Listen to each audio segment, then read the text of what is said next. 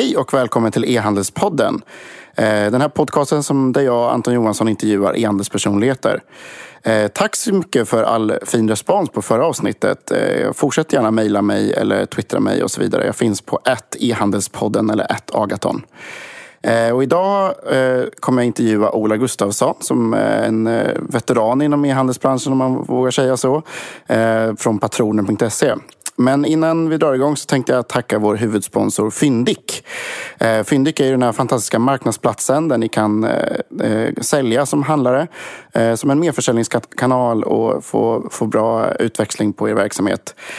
Och en liten nyhet från dem idag är att de har släppt en Magento-koppling. Så att alla ni Magento-handlare där ute kan sälja med dem väldigt, väldigt smidigt och enkelt. Så att Gå in på fyndik.se handlare och eh, kolla upp det med Magento-kopplingen. Om ni är Magento-handlare så kan ni börja lägga upp hela eller delar av ert sortiment med bara ett par klick. Tack Fyndik för att ni stöttar oss. Eh, tack också till vår samarbetspartner ehandel.se där ni också hittar podden. Och nu kör vi igång intervjun. Hej Ola Gustafsson! Hej Anton och eh, tack så mycket för att jag fick komma hit. Ja, det ska bli jättekul att prata lite med dig. Hur, hur är läget? Alldeles utmärkt bra.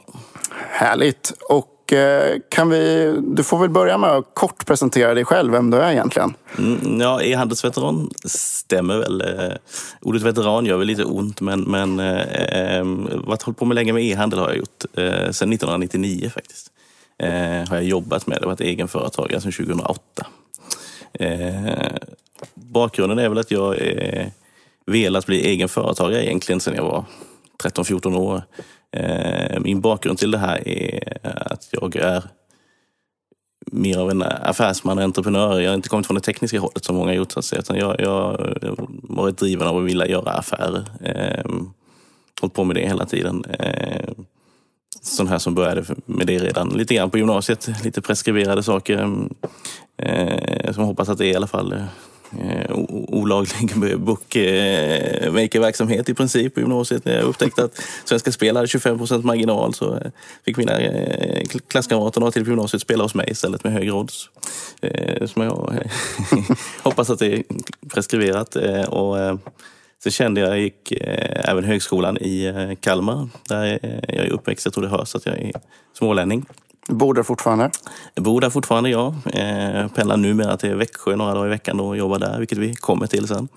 Eh, men eh, kände, gick universitetet där och eh, ville absolut bli min egen. Eh, men eh, hade, det är inte så lätt att gå direkt från skolan och starta någonting eh, hållbart. Jag hade ingen tillräckligt bra idé.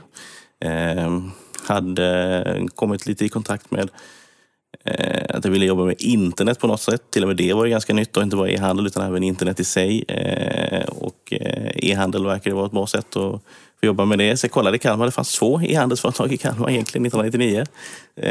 Så att jag tog kontakt med dem som jag tyckte verkade mest intressanta helt enkelt. Och sen började jag jobba där. Och du fick jobb helt enkelt? Ja, så, ja. så. Och det var patroner.se du fick jobb på? Det var Black Bindestreckride.se. De hade ett fantastiskt namn då, men det är samma firma som idag är patron.se. Men de, eh, de hette Black och Wright och hade då URLen black-write.se. Den var inte så bra i eh, reklamsammanhang eller enkelt att förklara och sådär. Så Trots att man var så tidigt ute och startade handel så köpte så man inte den bästa man ingen bra URL. Nej, det var faktiskt det var nästan det första jag gjorde. Att jag reggade patroner.se, patroner.com och patroner.nu som var lite hett då. Eh, när jag började jobba där. Så att säga. Ja, och eh, vad jobbade du med då när du började jobba där då, 99? Eh, ja, men då var det ju liksom marknadsföringen jag skulle, skulle jobba med och, och, och utveckla. Och, eh, det kändes eh, ganska så bra i några månader i, i början där, men sen så började jag upptäcka att den här eh, firman sköttes ganska så kaotiskt. Då. Det var en, eh, en otroligt kreativ entreprenör eh, som drev det här som hade eh, tusen idéer i veckan ungefär. Och, och, och det var ju bra. Tio av de här var geniala kanske, men det var svårt att hindra honom från att springa på alla tusen. Så det var några kaosartade år där faktiskt. Men jag jobbade med att utveckla webben och, och driva marknadsföringen egentligen. Och, men, men eh, verksamheten var inte jättestor eller? Utan det var... Nej, det var den inte. Det var ju eh, bara ett par miljoner när jag började då, tror jag. Något sånt där. Så ni var ett par stycken som jobbade? Ja, det var egentligen entreprenören jag. Jag var egentligen för många från början, vilket gjorde att det blev svårt med lönsamheten. Men vi var tre stycken på, på det där början, så det var ju, eh, det, det var ju, gick ju med förlust. Men då måste man ändå säga att du fick, eh, det, det, de måste ändå trott på dig som fick jobb så, så snabbt ändå. Ja, jag, jo, men jag, jag behövdes nog där i alla fall så att säga. Sen så eh, var, var det mer saker som behövde ordnas, ordnas till där. Men, men det är intressant att ha det perspektivet. Har varit med sedan dess, så att säga, sedan modemtiden. Och det var ju eh, en helt annan historia att driva e-handel då än där nu. Då, då var utmaningen, det var ju princip printannonsering. AdWords hade ju inte börjat. Eh, det var banner som skulle frälsa världen då, vilket det inte gjorde. Eh, och det var rätt mycket print eh, också, så vi blev duktiga på det. Eller Eh, jag blev ganska duktig på det. Eh, men eh, då var utmaningen mer att få folk att gå in på internet, gå in på din sajt. Det var liksom en ansträngning då. Det är inte riktigt det här, konkurrensen var inte alls lika stor, men då handlade det om att väcka tillräckligt med nyfikenhet för att folk skulle gå knäppa igång datorn, dra igång modemet, koppla på, gå och sätta på en kaffe, komma tillbaka, förhoppningsvis var datorn uppkopplad, sen gå in på din sajt, liksom skriva in exakt din URL och sen gå in på din sajt och handla. Eh, nu är det ju något helt annorlunda. Ja, men det där är ändå lite intressant just. Och eh, om jag förstod det rätt så startade bolaget redan 96. 96 så drog eh, Peter Håkansson igång här som, som, som startade detta företaget. Och så han var ju en av pionjärerna i Sverige. Bokus drog igång 95 tror jag. Innan dess fanns det ingen e-handel i Sverige. Alltså det kan inte varit jättelätt ändå. Eh, det fanns inte riktigt samma infrastruktur. Liksom. Nej, det var inte så. Absolut inte. Det var som sagt eh, många utmaningar i början. Och vi hade en väldigt stor del av vår kundbas i början i, i Norrland. Eh, det mm. märkte vi. För de, det var de som de var väldigt snabba på att anamma det här med e-handel. För att det var helt enkelt större, större nytta för dem jämfört med tidigare. För de slapp kanske köra 20 mil för att fixa Eh, om bläcket i skrivaren var slut så kunde de fixa det problemet och få det eh, en eller två dagar senare. Eh, vi var rätt så snabba med det här med tidigt ute med riktigt snabba leveranser då, så att vi skulle skicka samma dag som det kom in. Mm. Och, eh, men du, du pratade om det här med printannonser och sånt där. Eh, var det, var det så att säga i tidningar eller var det direktreklam? Eller vad, vad var så att säga viktigaste kanalen då, som du lärde dig? Eh, det, det, är otroligt, det är en helt annan historia då mot nu också. Så att i början var det helt klart early adapters vi var tvungna att nå. Det var ju de som var intresserade som var på, på nätet, även 1999 när jag kom dit. Så det var mycket datatidningar då. Man hade mycket mm. kontakter med PCF PC för alla, eh, IDG, deras tidningar och Medelstad. Så det var mycket datatidningar. Då fanns ju rätt en flora av datatidningar. Så att eh, i början var det de där vi byggde Black och Wright, som det hette då, första kundbas. Det var egentligen via datatidningar. Mm -hmm. ja, ja, men jag, jag var säkert läsare av de här. Så då... Ja, men då, då borde du ha sett de här någon gång. Vi, ja, nu, du kanske inte kommer ihåg Black Wright, men du har lite sånt med. Eh, mycket pris eh, i början naturligtvis. Man försökte prisa in sig mot eh, on-off och de som vi eh, konkurrerade med. Då. Mm. Men redan då måste man ju känt sig lite som David mot Goliat med, med Inclub och sånt där. Alltså, ja, de drog igång 2000, alltså det var ju strax efter att jag, jag började jobba eh, sommaren, efter sommaren 99 någonting. Jag tror att de drog igång sen på våren 2000. Eh, och, och, med lite mer muskler än vad vi hade då. Eh, så att det är lite grann de vi har, har, har slagits mot sedan dess. Jag tror att eh, dagens handlare har lite svårt att tänka sig ett, eh, ett e-handelsscenario utan Google till exempel. Men det måste varit intressant just att ja, men när du började då var inte Google ens en marknadskanal så att säga. Nej, då var man tvungen att låta folk höra talas om det på andra sätt så att säga. Då, då eh, var folk verkligen att de skulle lära sig ens, vilket ju var idiotiskt då, för vi hade den här svåra URLen. För vi hade tjänat väldigt mycket på att ha haft en enkel URL från början. Eh, vi började marknadsföra oss. Jag fick eh, ta hårda duster med den första entreprenören, för han älskade sitt namn. Han tyckte han var eh, en, eh, han gillade ordvitsar, så han tyckte det här Black och Right var väldigt kul, vilket inte så många andra tyckte. Och det var inte så affärsmässigt bra. Så att jag fick kämpa hårt för att vi skulle börja eh, marknadsföra. Och då marknadsförde man liksom www.patroner.se. Det var ju så det lät och fick börja med det.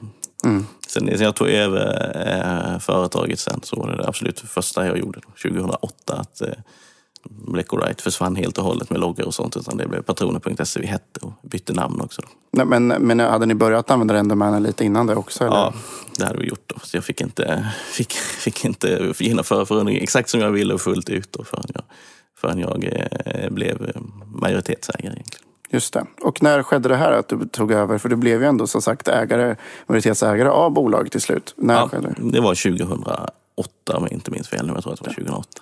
Och hur kom många. det sig? Eller hur skedde det så att säga? Det, var, det här bolaget hade ju eh, krisat i rätt många år. Jag tyckte att jag visste vad som hade eh, gjorts fel så att säga, i, i det under ganska så många år. Och till slut så var då den första entreprenören på väg att ge upp kan man säga. Eh, och många i min vänkrets idiotförklarade mig väl mm, milt och försiktigt men, men tyckte att man inte borde ta över ett bolag som gått förlust med nio år i rad med ganska så mycket pengar. Då. Men jag, jag tyckte ju själv att jag visste vad som hade gått snett. där. Det var ingen vidare tillväxt i det heller.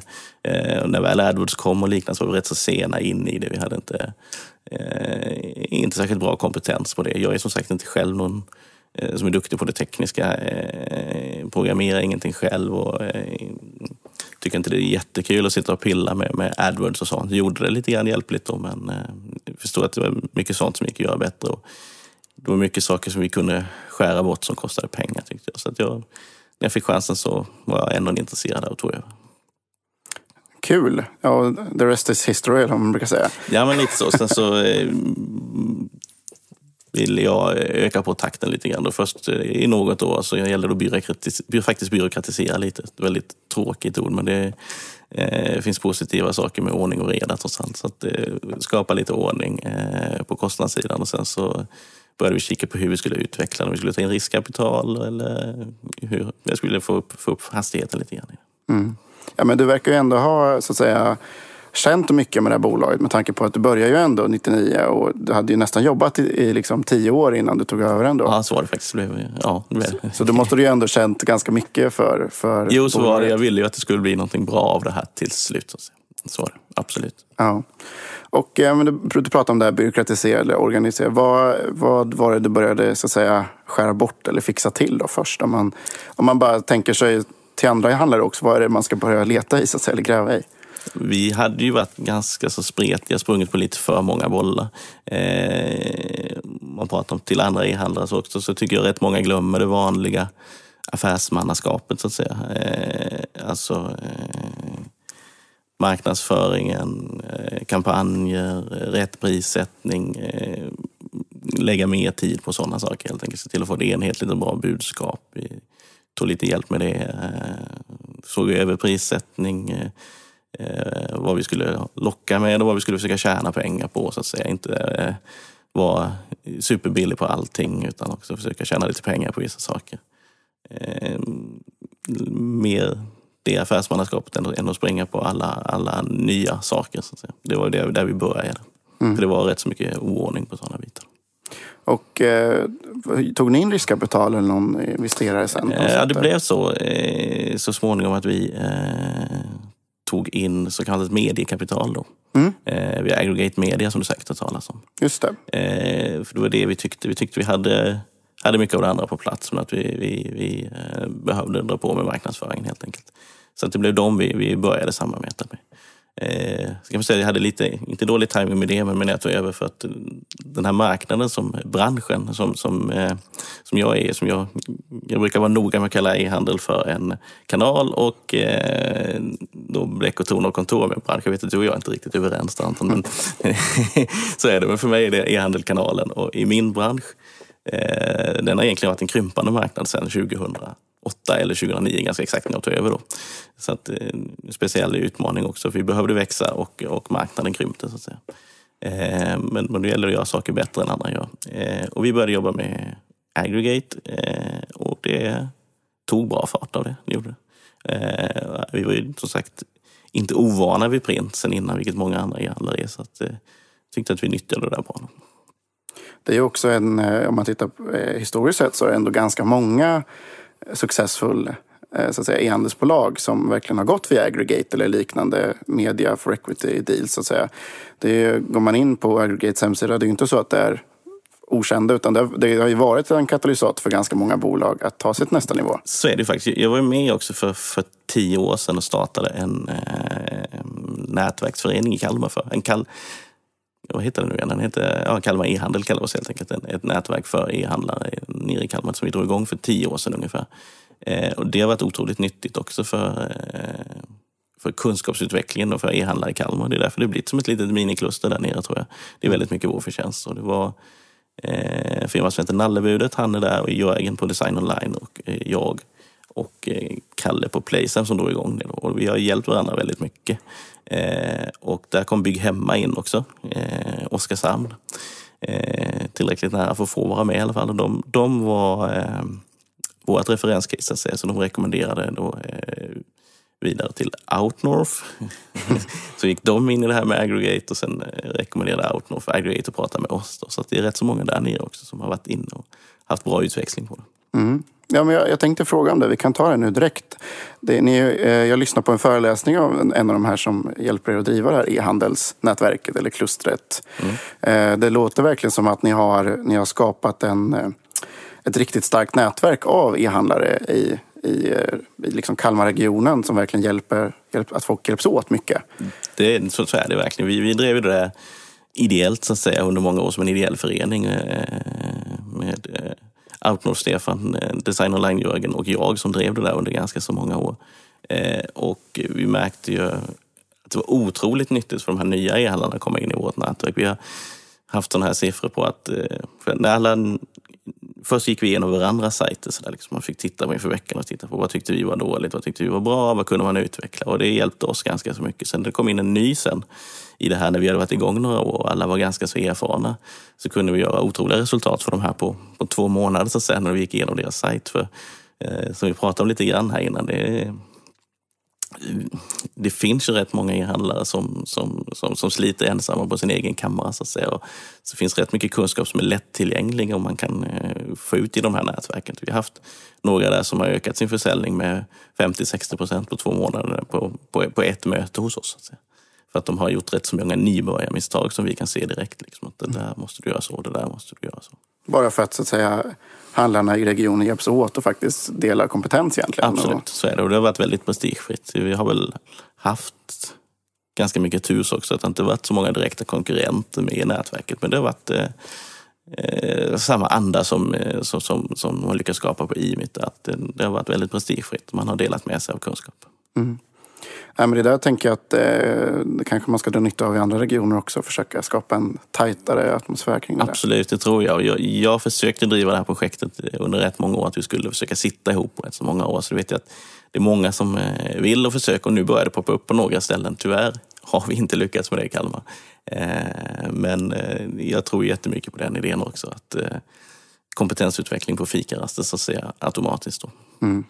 Nej, men jag, jag tror att eh, det, ni, har haft, ni har varit en föregångare där inom, i Sverige. Och jag tror att handlare, e-handlare är en så här typiskt släkt, eller man ska säga, som, som är ganska duktiga på att sitta på sin egen kammare och kanske inte vara ute och dela så mycket erfarenhet annars. Att, så e-meet och såna här, den här typen av kluster eller nätverk är extremt värdefulla. Mm. Nej, men så är det. det är mer Eh, kanske ännu mer på landsbygden det behövs. Då, det sig att man, att man samlar de som, de som finns och försöker hjälpa varandra. Eh, här i Stockholm finns det lite mer sånt här man kan springa på så att säga, och kompetensutveckla sig på. Men det är, inte så många, eh, det, det är inte så många som tar sig iväg och gör det alltid. Men eh, försöka kompetensutveckla där man är. Mm. Absolut. Nej, och, eh, och så körde ni på med aggregate och det fick så att säga ökade försäljningen. Eh, gjorde ni något, några andra stora grejer? Tog ni några andra kapital eller eh, kompetens eller vad gjorde ni mer för att få det här att lyfta då sen du tog över det? Ja, vi fick ju hygglig fart på det som sagt. Det började gå bättre och bättre.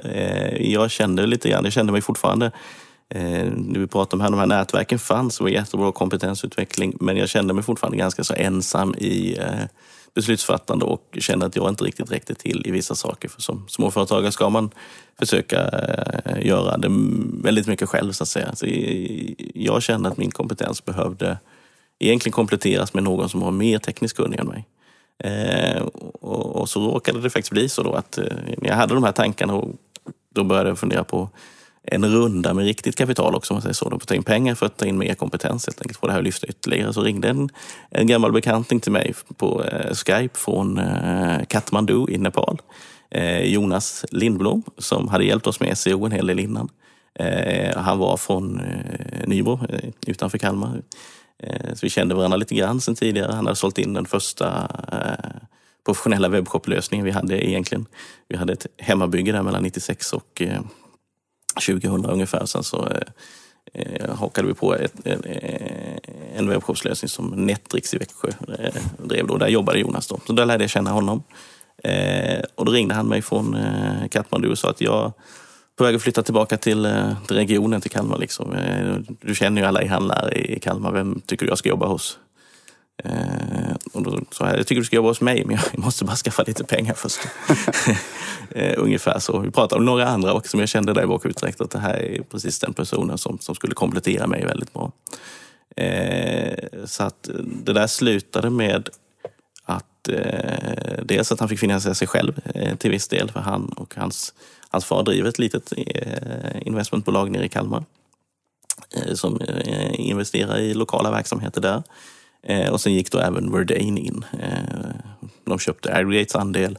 Och så var de med i en liten eh, nyemission där. Vi tog in, ja, vi tog in ett par miljoner kronor mm. eh, från eh, eh, de, här, de här ägarna. Då, så att, då, I samband med det så eh, sjösatte vi en ny webbshop.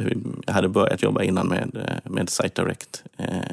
Då kom Jonas in där och fick bli projektledare för det. Styra upp SEO från början när vi byggde en ny, ny webbshop. Och, få fart på AdWords-konto och sånt här. Och då, då började saker mer och mer falla på plats. Mm.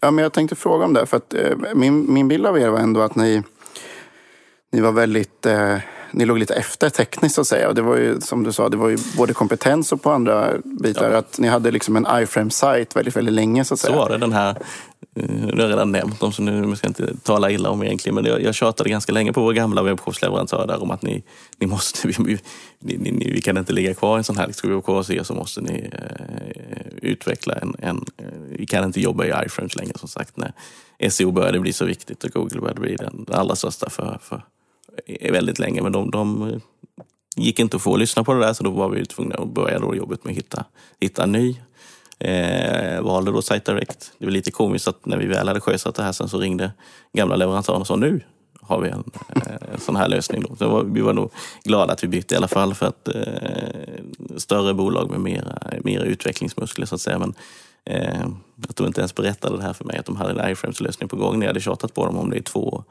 Mm, Visar på en brist på affärsmannaskap där kan man tycka. Eh, men eh, vi kände att vi låg, vi låg som sagt efter, efter på de här bitarna och det var mycket att vi det hade inte varit någon idé att ta in en, en, en, en intern eh, kompetens för riktigt bra på SEO när vi hade en webbplattform som vi inte kunde utveckla det i. Så att säga. Det hade varit pengar i sjön mer eller mindre. Men eh, nu blev det rätt läge för allt det där. Hur mycket skulle du säga att det hjälpte er att, så att säga, ta det här tekniksprånget? Då? Var, det, var det en stor så att säga, del i att ni började växte mer eller var det mer marknadsföring? Ja, det var det. Vi hade ju, vi hade växt innan också men framförallt vi blev tvingade att vara duktiga på andra saker. På, på printmarknadsföring och på, på hade fått ett, ett, ett starkt varumärke i alla fall. Alltså vi var eh, omtyckta av våra kunder och det spred sig mycket mouth to mouth och vi var duktiga på printmarknadsföring. Eh, vi har väldigt mycket kunder som är både 50, 60 och 70 plus. Vi har marknadsfört oss i Sverigehäftet och eh, Postens, vad heter de nu, Uppslaget och liknande. Eh, och, nått de kundgrupperna då som vi har sett att många andra negligerade. Eh, Kände att vi, var, vi blev tvungna att bli duktiga på andra saker än vad den fåran de flesta sprang i. Så då, när vi kunde lägga till att bli duktiga även på, på SEO, vilket vi ganska så snabbt fick resultat på, Eh, vi har väl varit, sett till resurser, vi har absolut varit den starkaste eh, inom SEO i vår bransch, då, som ändå är en ganska hårt konkurrensutsatt. Den stora marknadsledaren som vi pratar om har eh, aldrig varit särskilt duktiga på det. Mm. Så att, de kunde vi ganska fort springa förbi och vi, vi sprang förbi alla andra också där ett tag. På den generiska orden gick det väldigt fort, bläckpatroner och liknande. Fått bra affärer, men så småningom fick vi riktig fart på longtail också. Då. Eh, det är otroligt viktigt för oss. Vi säljer 15 000 produkter eller något sånt där och det är eh, väldigt stor del av businessen är trots allt på sånt som vi bara säljer då och då. Mm. Det är väldigt viktigt på både AdWords och på SEO att, att eh, eh, synas på både artikelnivå, och på skrivare och på grupper av patroner. Så vi har byggt väldigt mycket landningssidor och sånt där för då liksom serier av patroner. Jag ska inte rabbla namn för det är ingen, ingen som förstår om man är inte är inne i det i alla fall. Men det, det, finns mycket att göra där vid sidan av produkterna och skrivarna. Det finns mycket däremellan som vi har jobbat med också. Det, eh, som det ser ut nästan bara vi som gjort det. Vi har tjänat bra pengar på det. Mm. Ja, men det förstår jag. att Det blir, det blir en väldigt stor skillnad att liksom ligga lite efter inom någonting. Och så, men så kanske ni har varit bra på något annat då, som de andra inte varit bra på. Då blir det ju extra bra utväxling. Ehm, men jag tänker på, det, plattform är ju inte bara teknik ut mot SEO eller mot kunderna så att säga, utan det är även bakpå. Alltså automatisering och effektivisering och inköp och sånt. Har ni haft bra systemstöd där så att säga? Där, Ja, men hyggliga, men man ligger alltid efter någonstans. Eh, och och eh, vi har inte varit så bra på, på, på eh, effektiviseringarna bakom. Där har vi saker kvar att göra. Eh, jag kände att vi hade en ganska så tung resa så att säga. eh, Med, med saker vi var tvungna att göra, göra där framför oss här nu. Då. Så att vi har ju eh, inte varit supereffektiva i vår eh, alltså logistikapparat och med, med automatisering och sånt. Vi har fortfarande eh, tyvärr inte personalis, personi, vad heter det? personaliserat våra e-mailutskick och liknande. Utan, eh, vi gör bra nyhetsbrev, eh, vi är bra på eh, bra språk, eh, bra marknadsföring, bra kampanjer. Men eh, vi vill ju automatisera och personalisera mycket mer så att det blir mer relevant för varje. Och det har vi inte gjort än till exempel. nej, nej, men då finns det mer kvar att göra. Gud, det gör det verkligen. Eh, Nästan som man får viska om det nu 2015, men vi har ju ingen mobilsajt. Nej, nej det, det tänkte jag fråga också. När, när Jag- kommer den tror du? jag, vet att, jag visste att frågan skulle komma också. Så.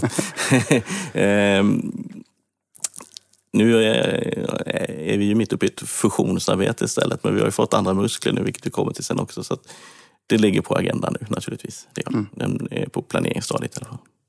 Hur, men eh, har, har, ni, har ni nått? Jag tänker ändå, ni är ju ändå i en... Alltså bläckpatroner och tonerbranschen. Det är ju extremt mycket produkter och ganska eh, alltså nischade produkter. Man, ska säga. man måste ha rätt skrivare och rätt patron. Så Och, är det verkligen. eh, har, ni, har ni någon typ av, har ni någon direktkoppling till leverantörer då? Eller något sånt där? Ja, eller? där är vi rätt så hårt automatiserade. Eh, så är det. Vi får ju in eh, nya produkter läggs upp i, i, i princip automatiskt. Så det, de läggs upp på sidan eh, automatiskt när de, när de dyker upp i en databas som vi prenumererar på egentligen. Då. Och där eh, har vi våra leverantörer kopplade till dem med eh, deras lagersaldon och priser och sånt där ihop med den databas som vi prenumererar på. Så att saker kommer ut på sajten automatiskt och så vidare. Och det, för det är ju det kanske är 50 produkter i veckan hela tiden, så det har varit ett väldigt jobb innan. Eh, det är också intressant med det perspektivet. Jag har den här första hemmabyggda, ja, inte hemmabyggda, det var en konsultbolag som bodde men då, de jobbade ju inte med e-handel egentligen, utan det var en vanlig, en vanlig eh, konsult som, som, som byggde en, eh, en webbshop utan egentligen kunnande från början. Det var ju, om man, skulle man ändra pris på en produkt som låg under 18 skrivare var tvungen att ändra priset 18 gånger till exempel. Så det, det, det är väldigt stor skillnad mot, mot... eh, Där har vi trots allt kommit en bit i automatiseringsprocessen. Mm. Ja, men och det, där, det där är såklart olika också beroende på vilken, eh, vilken bransch man är i. Alltså, bläckpatroner och toner är en av de första egentligen. Så där har ju så att säga leverantörerna bra infrastruktur för att kunna koppla in sig automatiskt inom hemelektronik och några andra. Medan inom andra nischer så att säga är, sker ju där just nu. Att det är fortfarande så att man, man i princip får en katalog att beställa ifrån istället- för... Jo, jag vet. Där, där har vi faktiskt haft det ganska så väl förspänt. Jag har ju pratat med mina kollegor. Då med, eh, jag har, vi har kanske eh, tio leverantörer bara vi behöver hålla reda på också. De flesta är trots allt ganska så professionella. Ehm, jag vet med min, min eh, vän och kollega Jörgen som jobbar med design nere i Kalmar. Då, han har många hundra leverantörer varav många eh, absolut inte är, är professionella på det sättet. De kan helt plötsligt tala om för honom att nu har vi semesterstängt här i fyra veckor. Ska du ha någonting så får du beställa det nu. Liksom. Och, eh, som sagt, inga, absolut inga filer eller EAN-koder. Liksom. det, det, så där har vi haft det väl förspänt naturligtvis och, och, och lättare. Samtidigt som det är det som gör att eh, liksom nischen är väldigt konkurrensutsatt också. Så är det. Det var ju många som upptäckte från, från början att det här var en ganska så passande produkt. Det är som, lite grann som, som böcker då, att man inte behöver känna och klämma och jämföra. Är det en eh, 51645A eh, HP bläckpatron man ska ha så vet man att det är exakt den man får när man beställer. Så att, eh, det blir hård priskonkurrens och hård konkurrens uttaget. Så om du skulle starta eh, någonting från scratch idag eller sådär, eller i framtiden, då skulle du fokusera mer på teknik tidigare än, än vad ni gjorde på... Absolut, det skulle ju eh, spara både pengar och en del svett och, svett och tårar. Sen så, eh, man startar idag är det en helt annan historia. Jag skulle inte starta inom böcker eller bläck och toner eller de här eh, nischerna som ser uppenbart enkla och passande ut för e-handel nu. För många av de där är mer eller mindre stängda. Eftersom konkurrensen är så hård så eh, skulle det kosta för mycket marknadsföringspengar. Så man måste ju hitta någon eh, ny fräsch nisch egentligen om man ska starta nu eller, eller ha väldigt mycket pengar. Mm, jag förstår det. Um, på tal om det, liksom, ni är ju i en, en bransch som är väldigt mogen. Sådär. Vad, hur tänker du kring, kring konkurrensen? Vad, hur har det sett ut under åren? Har det varit är det den tuffaste utmaningen så att säga, att det är så himla hög konkurrens? Eller? Det är det ju, och det är alltid några som, som eh, försöker prisa sig in. Det är liksom någon, några nya som försöker lite då och då och sen ofta så försvinner de efter ett tag. Men de är ju ändå inne där på marknaden i ett och ett halvt år kanske och försöker prisa sig in och ligger överst på alla prisjämförelsesajter eh, och Eh, prisar hårt på AdWords och så vidare. Det, det har varit några stycken som har kommit och gått från eh, några svenskar och några från som har försökt liksom komma in i Sverige från andra länder. Då. Eh, en, en ny nu senaste halvåret som kommer med rätt så bra muskler, en internationell spelare. Så det, det dyker hela tiden upp sådana och eh, nästan alla väljer den enklaste vägen att försöka prisa sig in. Så att säga. Det, det är en väldigt tuff konkurrens där. Eh, jag har ju pratat för några gånger om att jag tycker att eh, många e-handelsbranscher behöver eh, konsolideras egentligen. Eh, så vi var ju var tidigt ute med det där också. Att vi köpte en, en av våra konkurrenter här för några år sedan. Cheap Ink eller vad heter det? Cheap Ink, ja, ja. I, i, i, Uppsala. och, och, jag tycker att fler borde, borde titta på det där. Det finns så väldigt många spelare där ute som ligger kanske mellan 3 till 10 miljoner någonting. Eh, alltså det har blivit långt mer än en hobbyverksamhet men de får fortfarande kämpa väldigt hårt, jobba oftast väldigt många timmar utan att tjäna särskilt mycket pengar och svårt att nå över den där tröskeln för att eh, e-handel är ett väldigt tydligt volymspel. Eh, när du kommer över en viss gräns så kan du börja tjäna pengar och mer pengar fort. Så, att säga. så att jag tycker fler borde titta på att svälja lite stolthet och kanske ringa den där konkurrenten de har stångats med eh, något som man tycker man skulle kunna passa ihop med. Den ena köper den andra eller man går ihop eller liknande.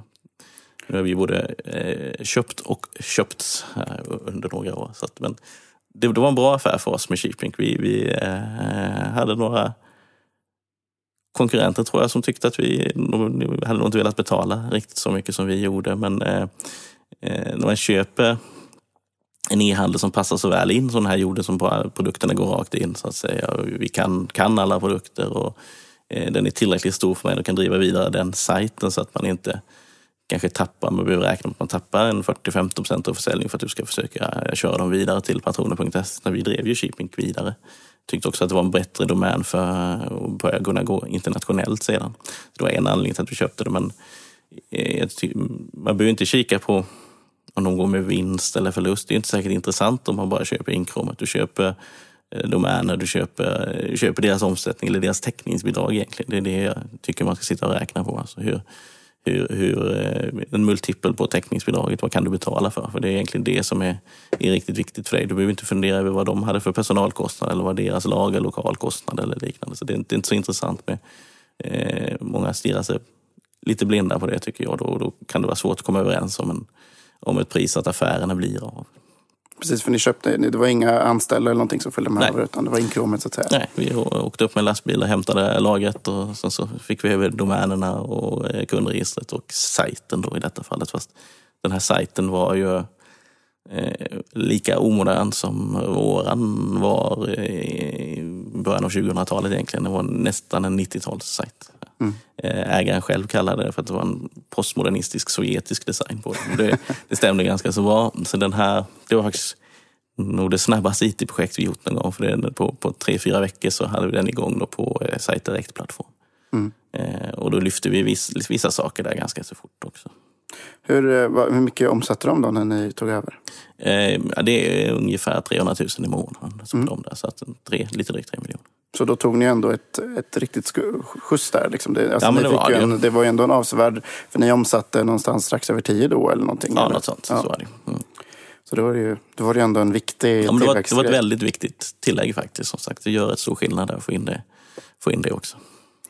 Var det några andra lärdomar av det? Var det någonting ni ni, eh, något konkret ni, ni säger så här, det där ska vi inte göra nästa gång eller så där ska vi göra nästa gång? Nej, jag tycker väl att det där gick faktiskt, det var en, en, en ganska smidig affär som nog blev bra för, för, för både honom och oss. Så det, det, nej, det var en riktigt, riktigt, riktigt bra affär tycker jag. Det gick, det gick enkelt. Och kan man köpa inkrom så är det naturligtvis en, en, en jättefördel för då behöver man inte eh, jag ska inte säga att vi inte var noggranna, men alltså det finns ju saker som är betydligt enklare med det. Så att, eh, kan man få till det på ett bra sätt. Nu ville han driva verksamhet vidare i, med, med andra saker, så han behöll aktiebolaget och det var ju bra då att han kunde göra det. Mm.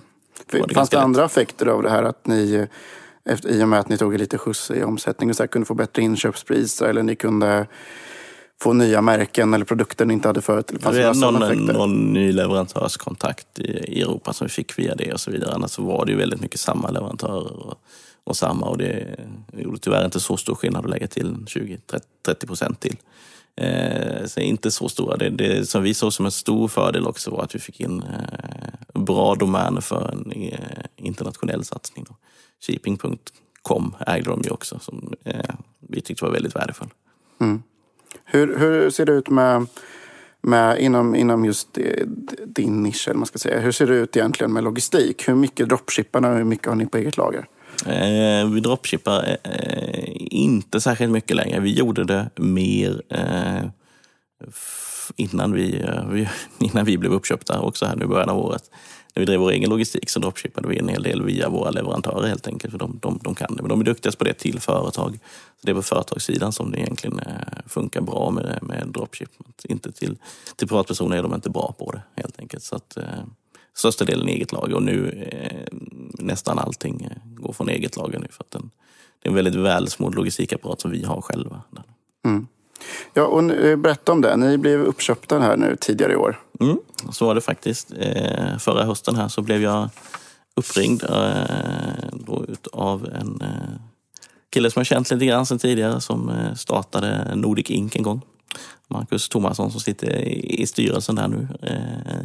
Ringde upp mig och sa att de var intresserade och så började vi prata lite grann.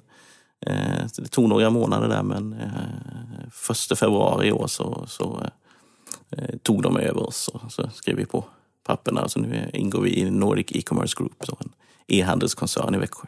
Just det. Och eh, hur går en sån här eh, han ringde, han ringde upp dig och sen mm. hur går det här till då? Liksom, ni började prata, direkt prata om hur det skulle passa ihop eller hur? Ja men lite så var det. Jag åkte dit. Eh, jag sitter i Kalmar och de i Växjö så det är en 11 mil emellan där. Så jag satte mig i bilen, åkte upp och träffade eh, Marcus och eh, Kalle som är VD på kontorssidan i Nordic E-commerce Group på Nordic Inc. Då. Eh, så satt vi och pratade ganska förutsättningslöst först om vi för förväntningar vad vi ville ha ut av det här innan vi började prata pengar också. Då, men varför, och de förklarade varför de trodde vi skulle passa bra in i det vad de hade att erbjuda så att säga. Och, eh, visade upp.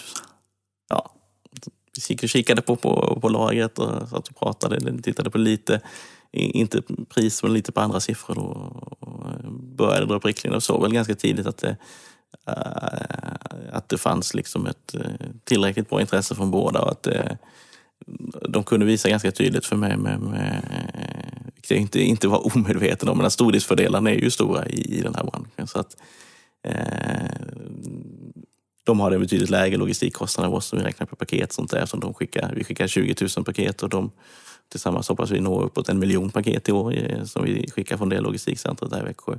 Så eh, det är klart att det är skillnad både vad man betalar till posten och till andra, till andra distributörer och det är skillnad på internkostnad per paket när man har en sån stor drift. Så mm. Och andra, lite andra inköpskanaler och lite andra inköpspriser. Så att, eh, det är så att det fanns ju eh, stora effekter på vårt resultat fort. Mm. Och hur, hur lägger man upp en sån här deal sen? Får man betalt eller får man betalt både i aktier och pengar? Eller hur, hur ser det här ut? Mm, ja, det tror jag att jag eh, får avslöja i alla fall. Jag fick faktiskt välja egentligen kan man säga.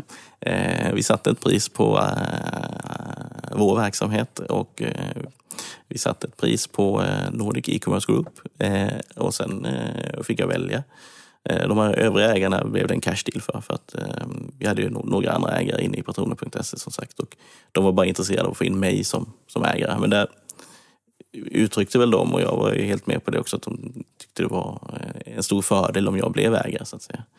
Eh, och vi diskuterade också fram och tillbaka där om jag eventuellt skulle så att säga, äga en större del fortfarande av patroner.se eller om jag skulle gå in och äga hela gruppen. Men eh,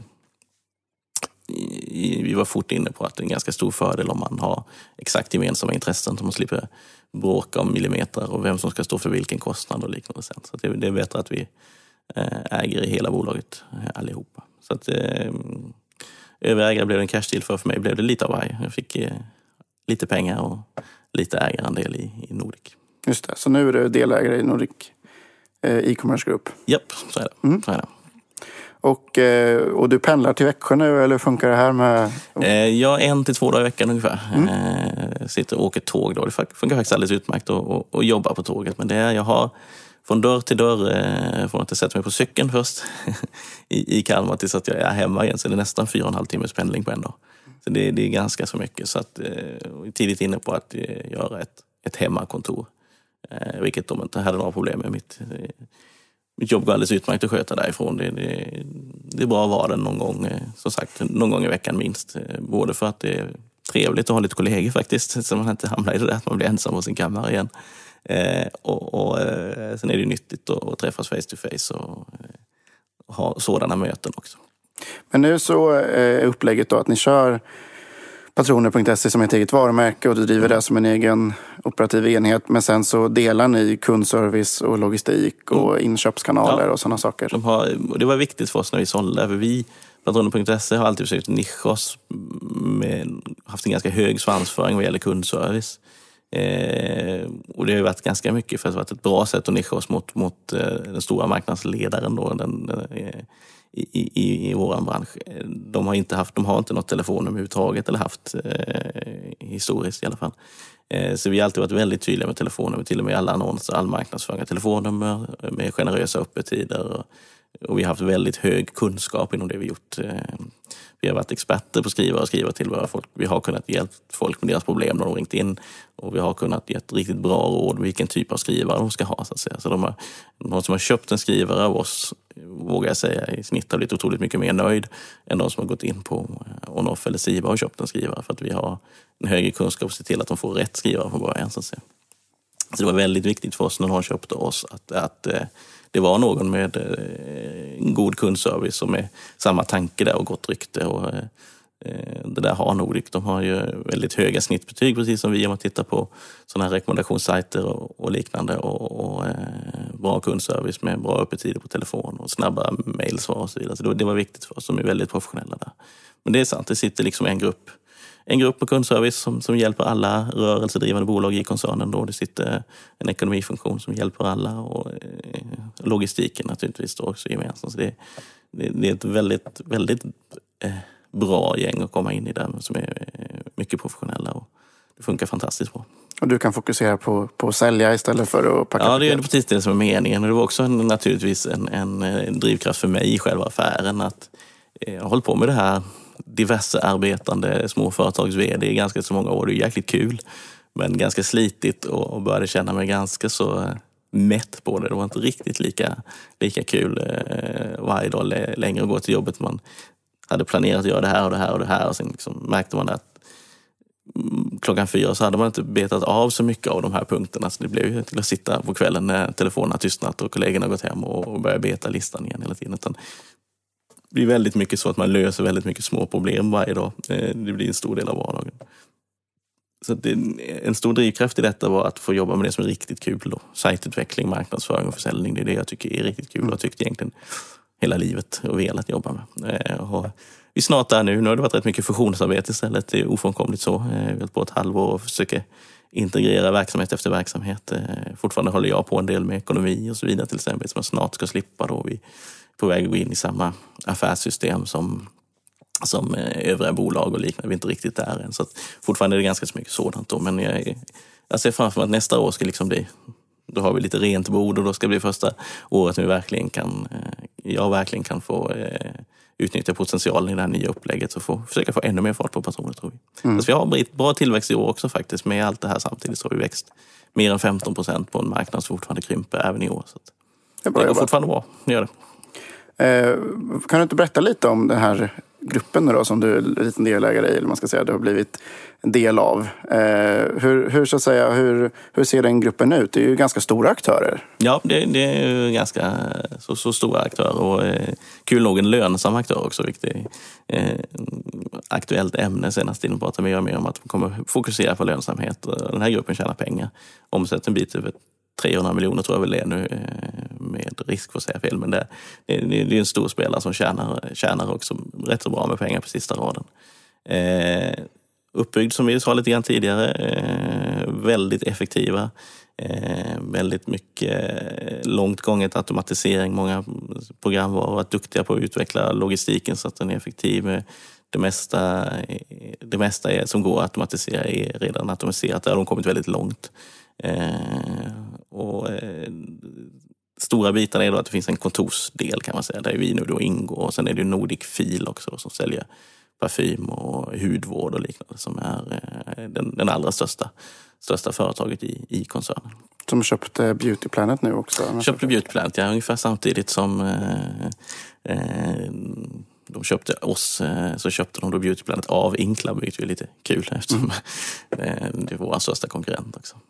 Men ni, eh, ni, så att säga, de ägde ju redan Nordic Ink som är, en, mm. är också en ganska stor aktör på ja, Black Patron och Torn. Det var ganska tydligt så att, att Inklab var etta och Nordic Ink var tvåa eh, och vi var trea så att säga. Så att, eh, tvåan köpte trean nu på, på, på Blackmarknaden. Mm. Så, så kan man ju säga. Just det.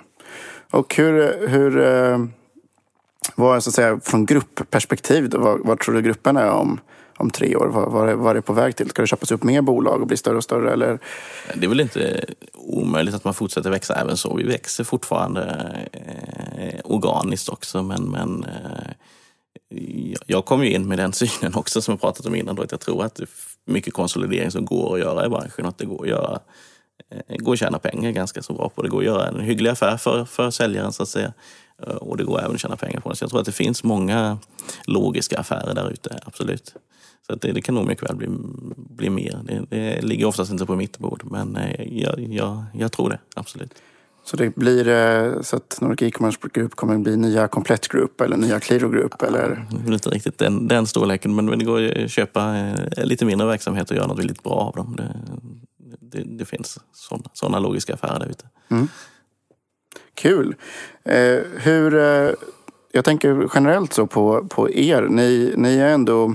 Jag såg pressreleasen och sådär när ni blev uppköpta att det stod att ja, men nu ska vi vända det till vinst och det var ganska från den här gruppen verkar väldigt stor eh, mm. fokus på lönsamhet och sådär. Eh, ni har ju alltid haft ganska mycket legat tajt med, med lönsamheten i patroner så att säga. Det har varit en tuff lönsamhetsresa. Så har det varit. Eh, hur, hur har hur, vad är dina erfarenheter av att så väga tillväxt mot lönsamhet och så? Ja, det, det, är naturligtvis svårt. Vi har eh, vetat att vi behöver upp en betydligt högre volym så att säga. Eh, oftast haft ganska så, så knappa ekonomiska resurser ändå. Eh, så att, eh, vi har vetat att vi behöver så att säga, gå med förlust upp till en, en omsättning på uppåt kanske. Vi har räknat med uppåt 20 miljoner ungefär där vi är nu. Eh, innan vi skulle tjäna pengar. Så att, eh, och samtidigt vet jag att det skulle ta alldeles för lång tid att, försöka göra det med, med, med lönsamhet. Med eh, de knappa resurser vi skulle ha då för lite personal och så vidare. Så att, eh, vi, vi, har velat, vi velat dra på till vi kommer till rätt nivå så att säga. Mm. Och för jag, jag, vad omsätter ni förra året?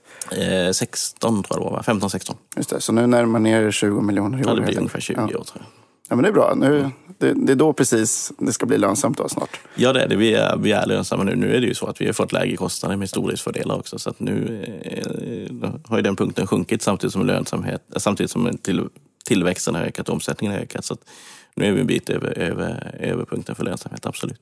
Mm. Jag kan tänka mig att det är lite samma magiska känsla som när ni bytte plattform och började jobba med SEO och SEM i högre grad. Alltså, då, tar, då tar tillväxten fart.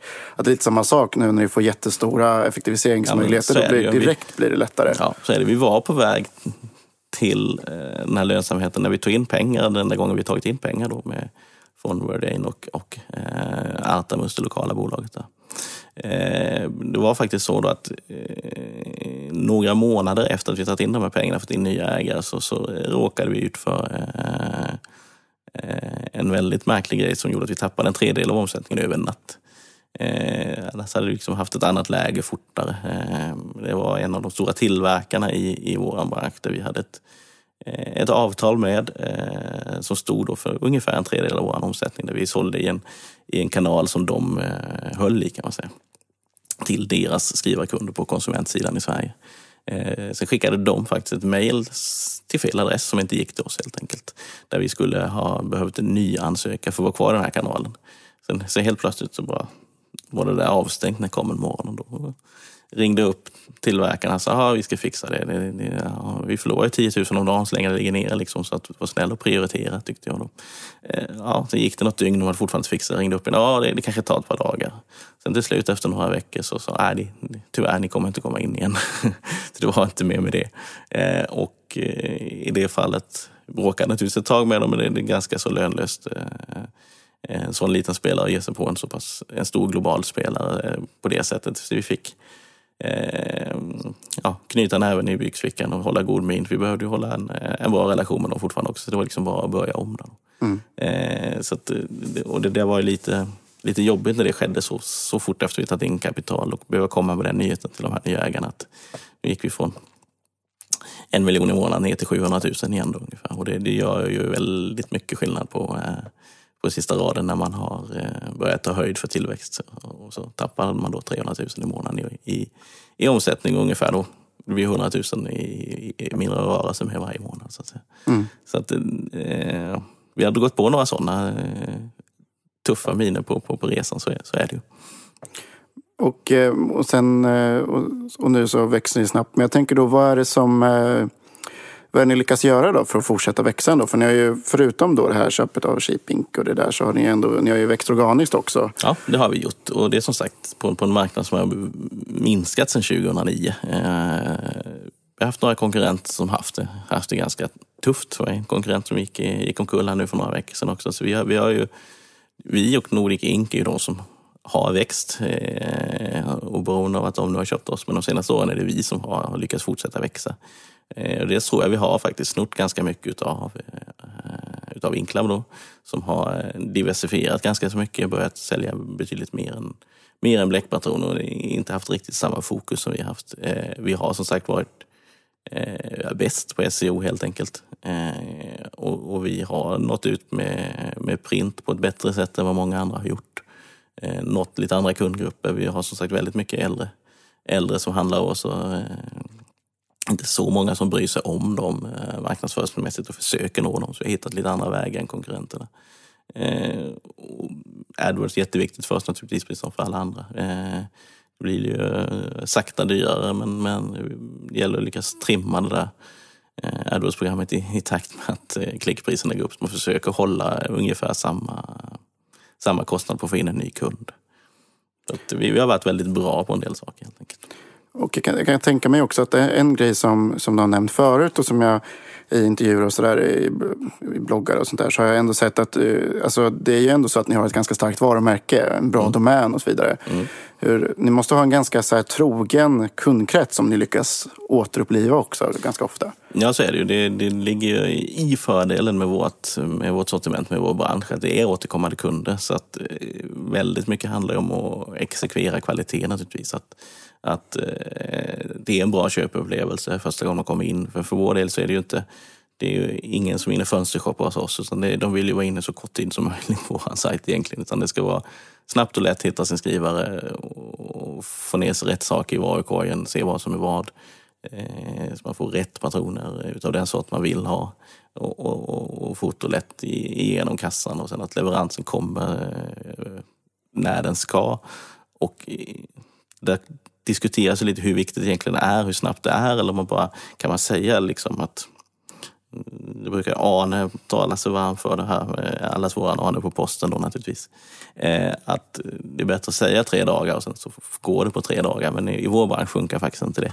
Eh, vi har varit bland de som verkligen har drivit på det där med dagen efter leverans för att folk beställer när skrivaren har stannat. Så att säger vi tre dagar och en konkurrent säger en dag så skulle vi inte få mycket business. Utan vi måste kunna leverera över natten så att säga och vi måste naturligtvis leverera på det för att få tillbaka kunden. Eh, så det är oerhört viktigt med leveranstiden. Det är vårt, Det är det viktigaste vi har naturligtvis, att, att eh, leverera kvalitet i det vi gör. Och, eh, och leveranstiden, där var vi ju, vi var först ut i Sverige med eh, söndagsleveranser.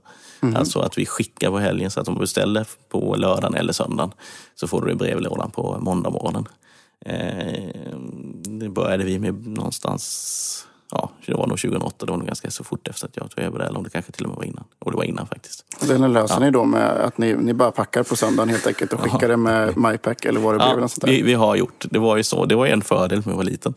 Eh, det här kunde, jag gjorde det här själv helt enkelt. Eh, jag, jag packade på, på söndagarna, för det vill man inte ha någon, det är för dyrt att anställa på söndagar.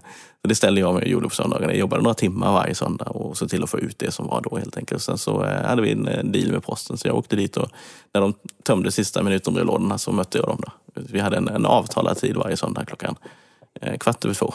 Mm. Stod jag där och, med mina fyra, fem postsäckar som de tog emot. Då. Mm. Och skickade allt. Vi skickar väldigt mycket som brev eh, och det går utmärkt att, att göra så med. Dem. Men eh, det där, vi har faktiskt inte det längre så det kanske var lagom smart att ta upp det Men det är ett sätt som vi har drivit utveckling så att säga och, och, och också fått, fått nya kunder och imponerat på kunderna. Så där har vi märkt många gånger att det kommit ett mejl på måndagen sen att eh, liksom, det är någonting som är så pass anmärkningsvärt att man till och med pratar om det på kafferesten. Liksom. Jag beställde grejer här i, i, i söndags och så fick jag det i brevlådan på måndagen. Mm. Det har imponerat. Men nu, nu kan vi inte göra det längre när det är inne i en stordriftsmiljö. Så, så får vi nöja oss med att vara riktigt duktiga på att eh, leverera till nästa vardag. Mm. Men, men jag tänker, eh, ni är ju också i en bransch där det är väldigt mycket fokus på såna här bläckpatroner för en krona eller från en krona och sånt där också. Ja. Hur, hur, funkar de här typerna av kampanjerna egentligen och är det fortfarande lika viktigt som det var förut? För det känns som att det är det man nästan förknippar med bläckpatroner. Ja, och det var ju Inclubs geniala idé en gång i världen som, som, som eh, var grunden till deras succé. Att de var först med den här fantastiskt välfungerande kampanjen.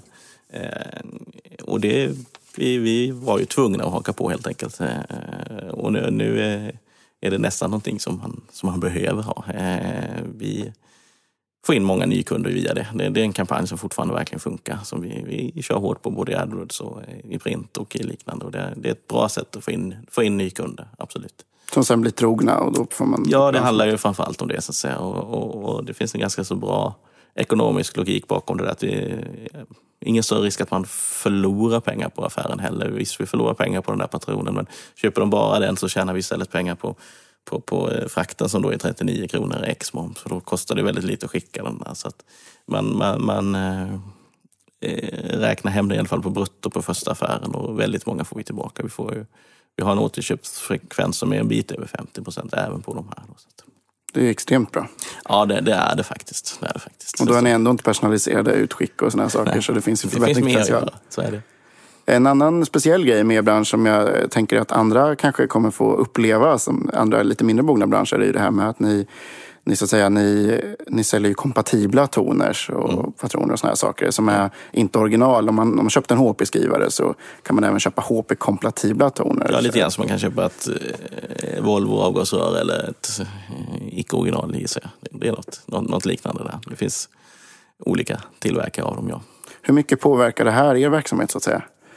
Ja, det är viktigt för att eh, självklart så, det är ingen hemlighet att det är betydligt högre marginaler på de här inte så mycket kronor kanske, för de här är så pass väldigt mycket billigare. om någon köper en, en originalpatron för 300 kronor eller en icke-originalpatron för, för 100 kronor så kanske vi tjänar ungefär lika mycket i, i kronor på dem. Men det är betydligt lättare att, att få till det där köpet och det är då dessutom ett, en anledning för dem att välja oss.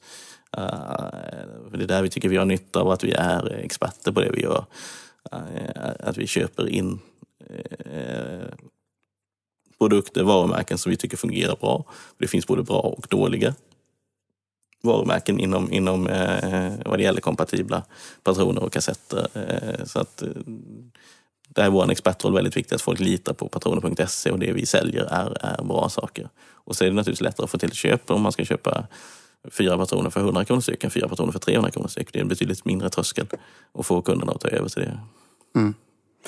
Och så att säga, hur stor del av er försäljning är kompatibla? Eh, mindre del än, än original då i, i kronor. Men det är mer än hälften av täckningsbolaget istället så att det är oerhört viktigt för oss. Och eh, jag tänker på sortiment sådär. Det finns ju vissa konkurrenter som du nämnde, Inkla. Men jag tänker även på många, flera andra som så att säga inte bara säljer patroner eller toners längre utan som säljer lite mer och mer kontorsvaror generellt. Mm. Hur, eh, ni har valt lite mer att fokusera på patroner ja. toners fortfarande. Ja men så är det vi, vi, eh, vi, vi säljer lite grann också men vi försöker inte bli en, en, en, fullskalig leverantör i, inom det. Vi vill vara verkligen vara experter på det vi håller på med. Så det, det, vi, vi, breddning är ju ett sätt att växa naturligtvis, men eh, vi, vi är livrädda att bli av med, med, med stämpeln på riktigt bra på det vi gör. Så att säga. Det är vi. Ni får hellre någon att köpa patroner många gånger än... Lite grann så. Ja. Nu har vi, nu har vi, vi har ett kontorsvaruhus i gruppen också. Vi driver kontoret.se också. Så att, eh, de, de, får försöka ta hand om och slåss på den marknaden. Det är ingen enkel marknad det heller. Så det är många som konkurrerar. Där konkurrerar man ju med rätt så stora med, med, med, stora koncerner där också. Men eh, vi eh, vill vara riktigt, riktigt bra på att skriva och skriva tillbehör. Mm. Om jag förstått rätt så också, ni, eh, ni har ju ändå en ganska stor andel privatpersoner som kunder också. Ja, det, det är... Eh, omsättningsmässigt så är företag på väg att gå om faktiskt. Eh, ja, så är det nu. Men, men våra typiska företagskunder, det är ganska så små företag oftast. På det sättet som, som kanske ni skiljer er mot till exempel Tornelagret som Rickard driver där, som kanske har majoriteten, eller har i alla fall historiskt haft majoriteten företag medan ni har haft majoriteten mm. privat. Och... Just det, det hörs lite grann på namnet också att han är, han är absolut mer siktad mot, mot företagen. Det, han uttrycker sig väl nästan som att de privatpersoner som han får med av, av misstag tar han hand om ungefär. Men han, han jagar inte det på, på, alls på det samma sätt. Utan det är företagen han verkligen jagar. Och vi, vi försöker göra både och vad det gäller skrivare och skriva tillbehör, definitivt. Hur mycket är skrivare då? Hur mycket tillbehör och, och patroner? Så? Skrivare är en väldigt liten del i EMFA. Så det är det. Vi, vi eh, började sälja skrivare väl tio år sedan och så men vi höll på ganska länge utan att sälja skrivare. Så att säga. Det som vi tyckte var jobbigt var där, men då var just med, med, med, med att kunna ge rätt och bra kundservice. Eh, vi vill aldrig behöva ljuga för kunden och det var lite jobbigt när man inte sålde skrivare själv att sätta sig och ge det här rådet att liksom, nej men du, du bör inte köpa nya patroner till den här skitskrivaren som du köpte för några år sedan. Det är mycket bättre för dig att köpa en ny skrivare. Det är mycket lättare att ge det rådet om man kan sälja skrivaren själv än om man då ska säga till dem att gå till en konkurrent och köpa en ny skrivare och sen komma tillbaka och köpa patroner av. Så För då, då måste du verkligen säga nej till en affär för att kanske få en affär längre fram. Utan det, det var för att vi ville kunna ge ge rätt råd i kundservice egentligen, så vi ville ha den möjligheten själva. Och sen naturligtvis har vi sålt en skrivare som har så starkt varumärke inom förbrukning, så är ju chansen väldigt, väldigt hög att de också köper förbrukningen av oss. Mm. Ja, men det, jag tänker att det blir ju top of mind när man köper en skrivare, att man går tillbaka till samma ställe ja. för att även köpa här patronerna så att säga. Så är det, så är det faktiskt. Nu är det ju så att de här, vi, hos oss vet man att vi kommer alltid att hitta, hitta patroner där så att säga. På, eh, och det har ju varit någonting som har talat för vår kanal e-handel de senaste åren. Att det finns ju ingen, hur stora mediemarktladorna än blir så att säga, så kan de inte hålla mer än en bråkdel av bläckpatronsortimentet. Annars skulle det eh, nästan bara vara bläckpatroner i, i, i, hela butiken. Så, att säga. så de har svårt att hålla, hålla tillräckligt sortiment. Så även det kan vara skrivare som man har, de har köpt, sålt för två år sedan. Det är inte säkert att de klarar att ha patroner till dem två år senare. Så att säga. Så att hos oss vet man att det, det, så länge det finns patroner så kan du ha dem kvar. Mm. Och de finns oftast i 15-20 år. Så att... Ja, det är, precis. Ja, men det är bra. Det, det, det är skönt i vår bransch också att man, när man lägger in en produkt så vet man att eh, då kommer den här sälja i 15 år. Ja, det är ganska få förunnat faktiskt. Ja, jag kan säga att eh, på Heller, min eh, e-handelsbutik, där är vi glada än som leverantören har produkten ett halvår. Ja.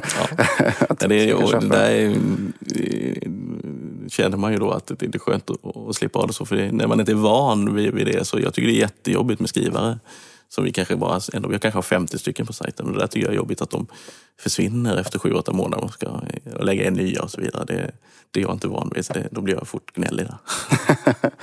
ja, men det är, det är bra att det finns vissa fördelar med branschen som är svårslagna ändå. Ja, så är det, ja. så är det.